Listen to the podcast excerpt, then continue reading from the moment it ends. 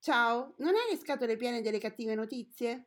Cercando di restare in contatto e prendendo spunto dal progetto 100 Happy Days, abbiamo deciso con pochi mezzi e tanta buona volontà di condividere solo cose belle. Chi siamo noi? Un gruppo di lettori che partecipano a gruppi di lettura di Casa Serio Editore e in giro per il web.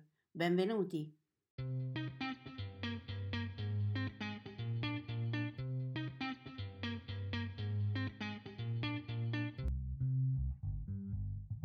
Ciao, io sono Simona e ti parlo da Rocca di Papa. Ciao, io sono Nereia e ti parlo da Barcellona, in Spagna. Mentre facevamo un podcast per Casa Sire Editore, abbiamo dovuto coinvolgere i nostri amici per dare una risposta più articolata a un nostro ascoltatore e ci siamo resi conto che la risposta collettiva funzionava. E così abbiamo deciso di intraprendere questo percorso per rallegrare la giornata di tutti con un buon pensiero. Sono appunti, pensieri sparsi, sfoghi o ricordi, non necessariamente parlano di libri.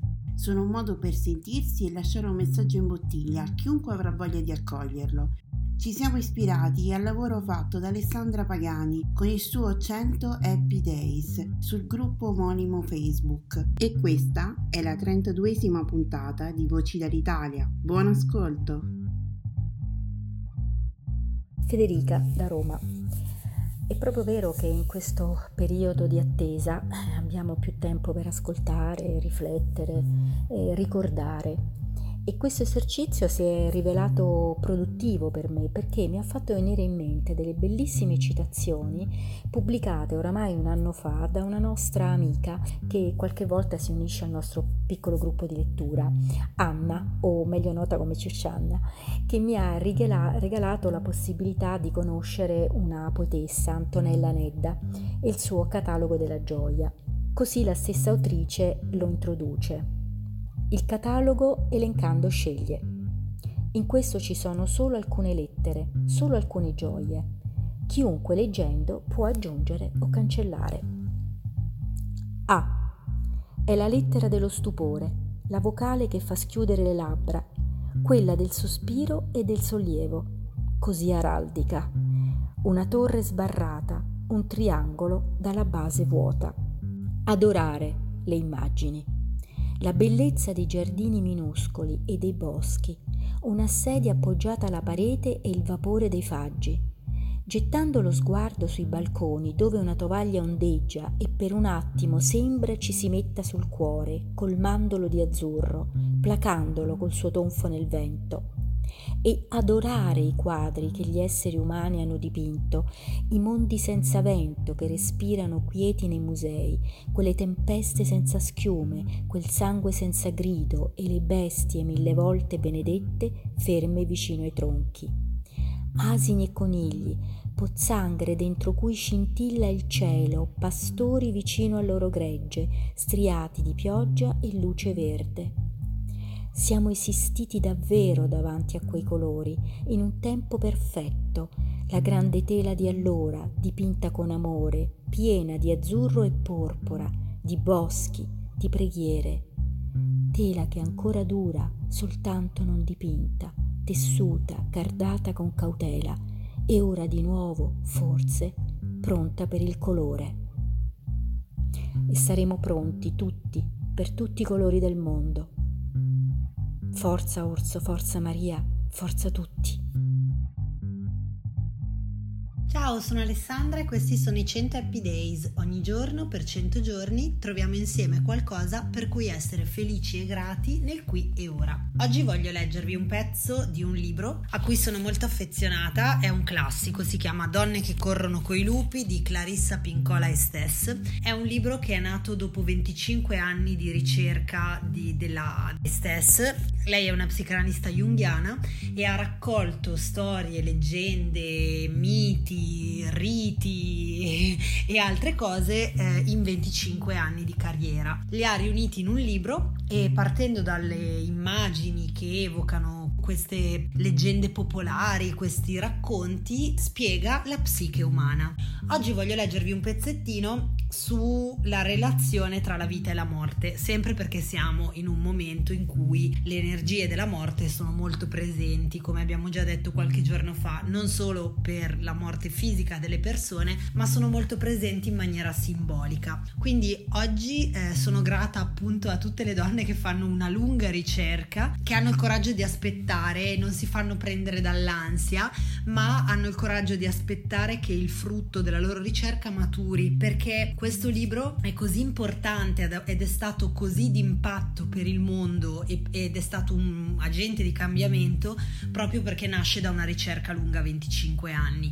E ogni parola che c'è scritta è stata pesata, soppesata e quindi la mia gratitudine oggi va a tutti gli autori che impiegano tempo, si lasciano che il tempo scorra e impiegano il tempo che serve per mettere a frutto i loro scritti, perché poi sono di aiuto per tutti noi e oggi il mio ringraziamento va in particolare alla Clarissa Pincola Estes, ma anche a tutti gli altri che fanno grandi lavori di ricerca e che aiutano l'umanità ad evolversi. Il pezzo che volevo leggervi fa così, è pagina 158 della mia edizione di Donne che corrono coi lupi e dice invece l'amore nella sua forma più piena è un susseguirsi di morti e rinascite. Muore la passione e rinasce. Il dolore viene cacciato e rispunta da un'altra parte Amare significa abbracciare e nel contempo sopportare molte molte fini e molti molti inizi, il tutto nella stessa relazione. Il processo è reso complesso dal fatto che la nostra cultura super civilizzata ha difficoltà a tollerare il trasformativo, ma ci sono molti modi migliori per abbracciare la natura vita, morte, vita.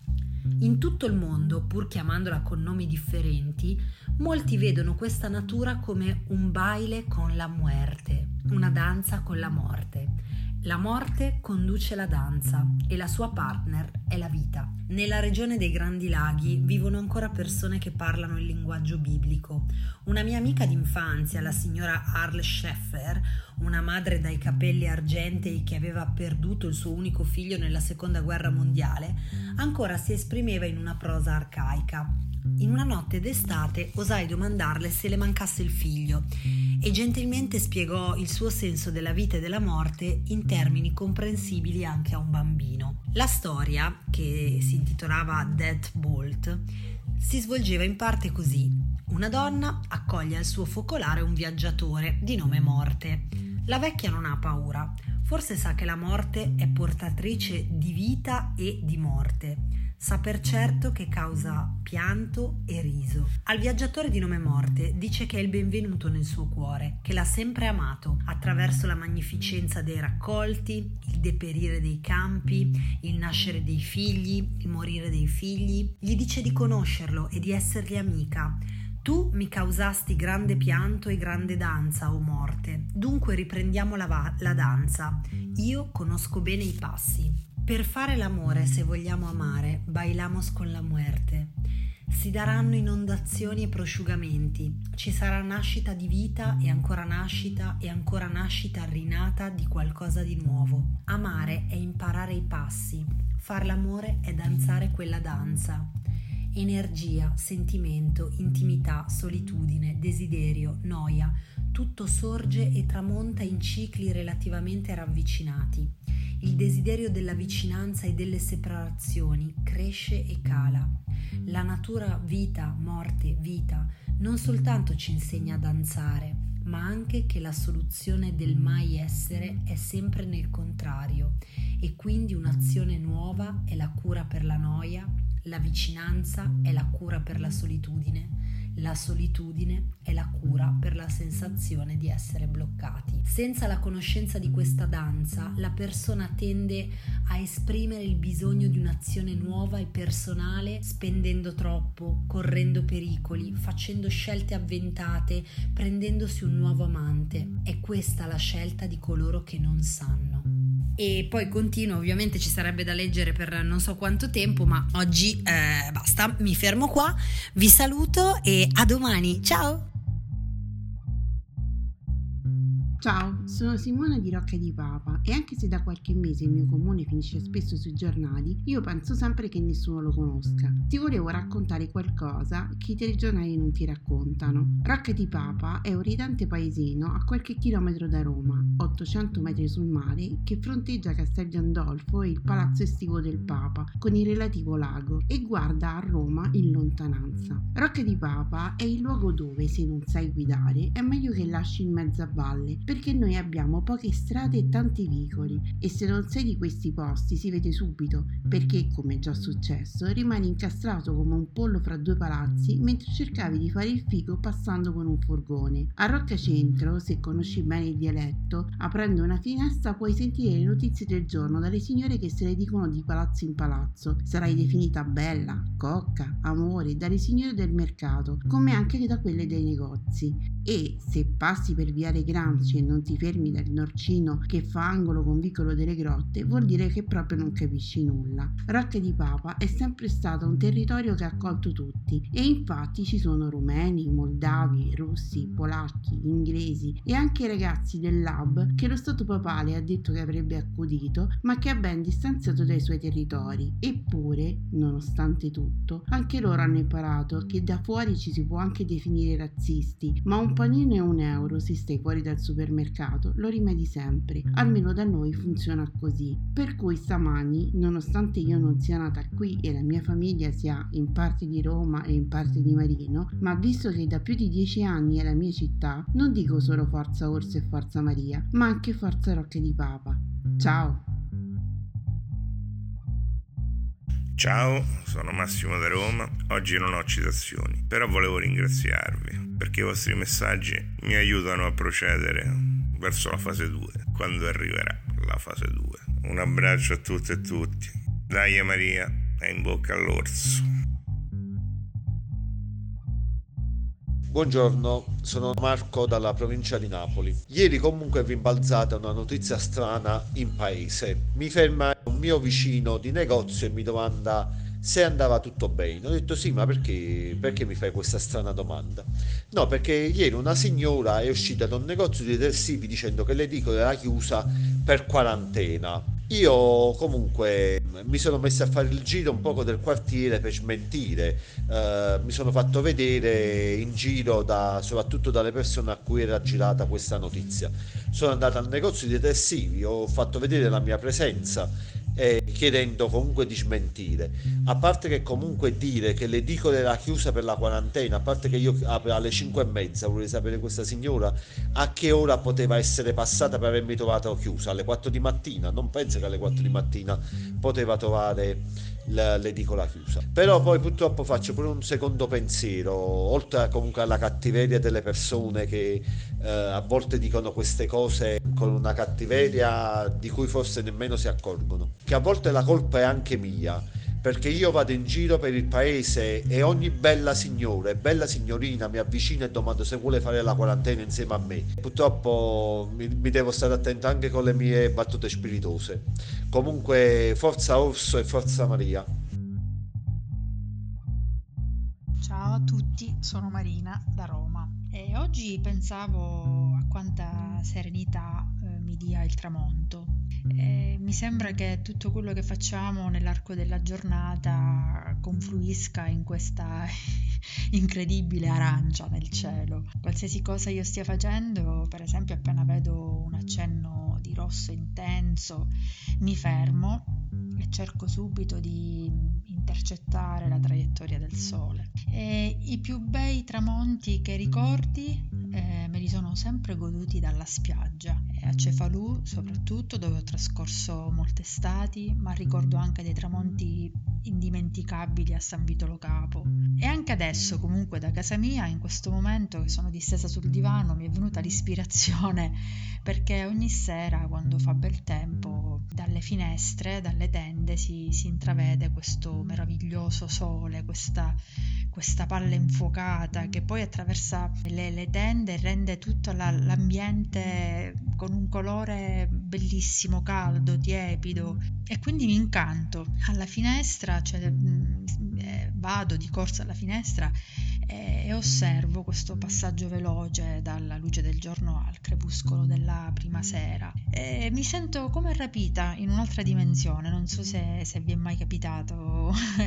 E, e riesco anche mm, a pensare che tutto quello che stiamo vivendo non sia vero. Sì, perché mi sento come se mi trovassi in un altro mondo, in un'altra atmosfera, questa luce, questo colore intenso e non importa se poi questa sensazione che provo di assoluta pace eh, dura soltanto qualche minuto. E intanto io dico prendo e metto in tasca che di questi tempi è bene fare una buona scorta di pace, di serenità. Ecco, vi dedico il tramonto di questa sera, bellissimo. Una buona serata a tutti. Buongiorno, sono Valeria e vi parlo da Roma ed oggi voglio ricordare lo scrittore cileno che ci ha lasciato ieri, Luis Sepulveda, leggendovi due paginette da Patagonia Express ed in particolare dal capitolo intitolato Appunti con amici, che mi sembrava quello più adatto eh, da dedicarvi. Ancora una buona giornata e sempre forza Orso e forza Maria. Carlitos ci ha lasciato disse il turco Garib abbracciandomi. Sapevo che saresti tornato. Mi salutò Susana. Quella sera ci sedemmo a tavola molto presto. Ebbi modo di verificare che il chilote era effettivamente un buon cuoco e che le sue crepe erano insuperabili. Parlammo delle nostre vite. Io potevo tornare in Cile, ma rimanevo in Europa. Loro potevano tornare a Buenos Aires, ma restavano in Patagonia. La chiacchierata con gli amici mi confermò ancora una volta che uno è del posto in cui si sente meglio. Sai, l'ultima volta, quando te ne sei andato, mi hai dato l'impressione di avere un grosso problema. Suppongo che ti sia costato rinunciare a scrivere su Carlitos, disse Susana riempiendo due bicchieri di grappa. Sì, mi sentivo un peso tremendo sulla coscienza. Non smettevo di chiedermi: e se Carlitos fosse un criminale di guerra? uno di quegli stessi fascisti che ci hanno rovinato la vita. No, Carlitos era soltanto uno che aveva combattuto dalla parte sbagliata. Non era un criminale, asserì il turco. Come fai a essere così sicuro? La Patagonia ti insegna a conoscere la gente dal suo modo di guardare. Carlitos era miope, per questo portava quelle lenti a culo di bottiglia, ma quando parlava con gli amici se le toglieva e ti guardava diritto negli occhi. Raccontagli quali sono state le sue ultime parole, disse Susana. Le sue ultime parole. Tremendo. È uscito dal coma un paio di minuti prima di morire. Mi ha preso la mano e mi ha detto Che stronzata, Turco. Che stronzata. Non ti ho aggiustato il frigorifero. Capisci? Se Carlitos avesse avuto la coscienza sporca, non sarebbe morto preoccupandosi per il mio frigorifero. Susanna si alzò a servire altri avventori e aprì le finestre che davano sulla strada. Fuori non c'era più vento e l'assenza della polvere permetteva di vedere il marciapiede di fronte. Gli altoparlanti del bombardamento sonoro erano muti e niente si frapponeva più tra la gente e la tranquilla notte della Patagonia.